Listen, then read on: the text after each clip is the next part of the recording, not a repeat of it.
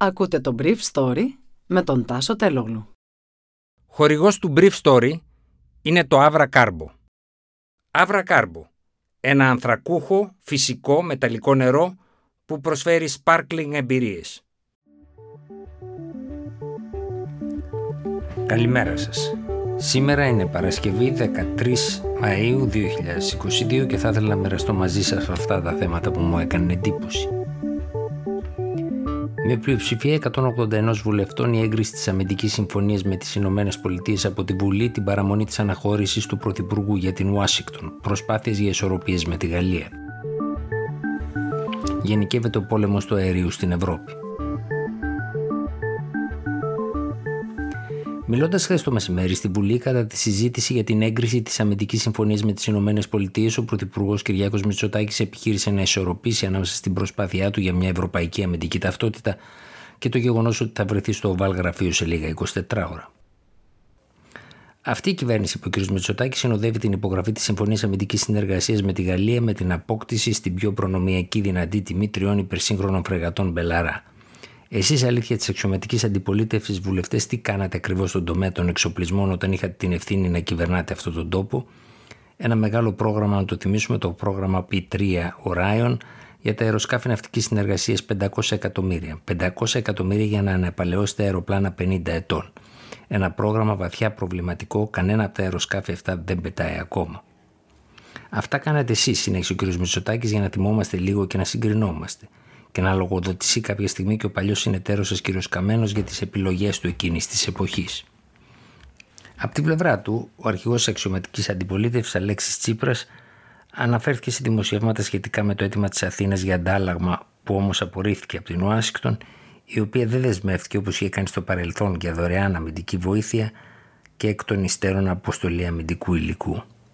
Θύμισε πως ο Κωνσταντίνος Μητσοτάκης δεν συμφώνησε το 1990 για επαόριστον συμφωνία αλλά για οκταετή παρά τις βέβαιες πιέσεις που θα δέχτηκε. Δεν θα το έκανε ποτέ καμία χώρα σύμμαχος. Μπορεί να το κάνει μόνο μία χώρα δορυφόρος στο άρμα ισχυροτέρων εκ των συμμάχων, τον είπα, είπε.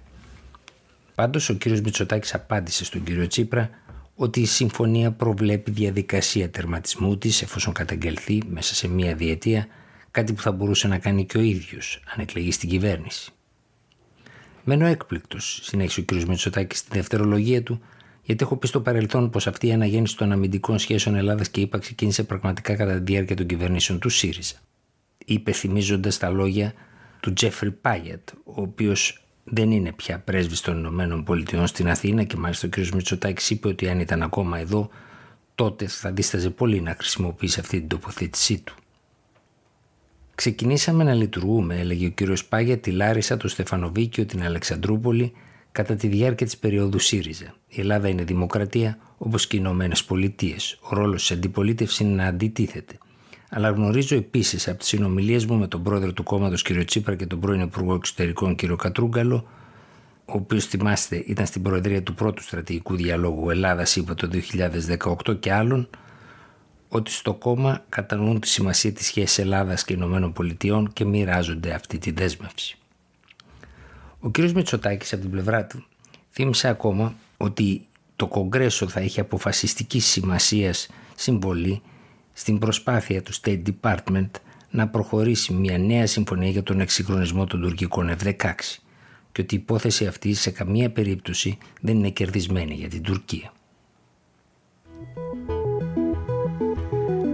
Ένα νέο έγγραφο της ρωσικής κυβέρνησης ξεχώρισε χθες κάποιες από τις γερμανικές εταιρείες στις οποίες στέρισε το δικαίωμα της πρόσβασης στη διάθεση φυσικού αερίου της Gazprom σε σχέση με άλλες. Ανάμεσα στις εταιρείες που αποκλείονται είναι και η θηγατρική εταιρεία της Gazprom Export στη Γερμανία που εθνικοποιήθηκε πριν από μερικές εβδομάδες από τη γερμανική κυβέρνηση. Και άλλες εταιρείες μένουν εκτός νυμφώνος. Συνολικά αυτές οι εταιρείες παραλάμβαναν 10 εκατομμύρια κυβικά μέτρα φυσικού αερίου την ημέρα. Τόσα θα στερηθεί η Γερμανία εξαιτίας της αδυναμίας τους να έχουν πρόσβαση στο ρωσικό φυσικό αέριο. Υπάρχουν όμως και εταιρείες στις οποίες οι ποσότητες από τους Ρώσους αυξάνεται. Οι Γερμανοί παρατηρητές λένε ότι αυτή η πολιτική μια στο καρφί και μια στο πέταλο στοχεύει στο να στέλνει σήματα στην αγορά φυσικού αερίου της Δυτικής Ευρώπης κρατώντας σε αγωνία τις κυβερνήσεις και δείχνοντάς τους τι θα μπορούσαν να πάθουν σε μια περαιτέρω κλιμάκωση του πολέμου της ενέργειας στα πλαίσια του πολέμου ανάμεσα στη Ρωσία και την Ουκρανία.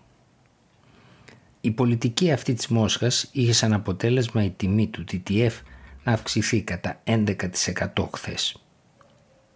Ο Υπουργός Ενέργειας και Οικονομίας της Γερμανίας Πράσινος Ρόμπερτ Χάμπεκ δεσμεύτηκε ότι η γερμανική κυβέρνηση θα ενισχύσει τους εμπόρους φυσικού αερίου της χώρας σε μια προσπάθεια να μην καταρρεύσουν εταιρείες που τροφοδοτούν καταναλωτές, βιομηχανία και ηλεκτροπαραγωγή.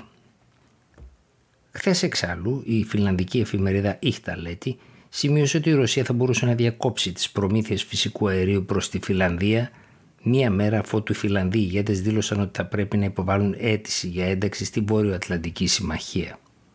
Η Ρωσία, γράφει η εφημερίδα, θα μπορούσε να σταματήσει τις προμήθειες φυσικού αερίου την Παρασκευή, σήμερα δηλαδή, επικαλούμενοι ανώνυμες πηγές και χωρίς να διευκρινίζει από ποια κυβερνητική πηγή προήλθε η προειδοποίηση.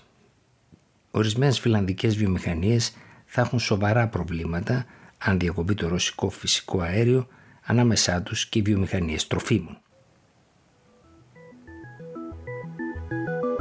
Ήταν το Brief Story για σήμερα Παρασκευή 13 Μαΐου 2022.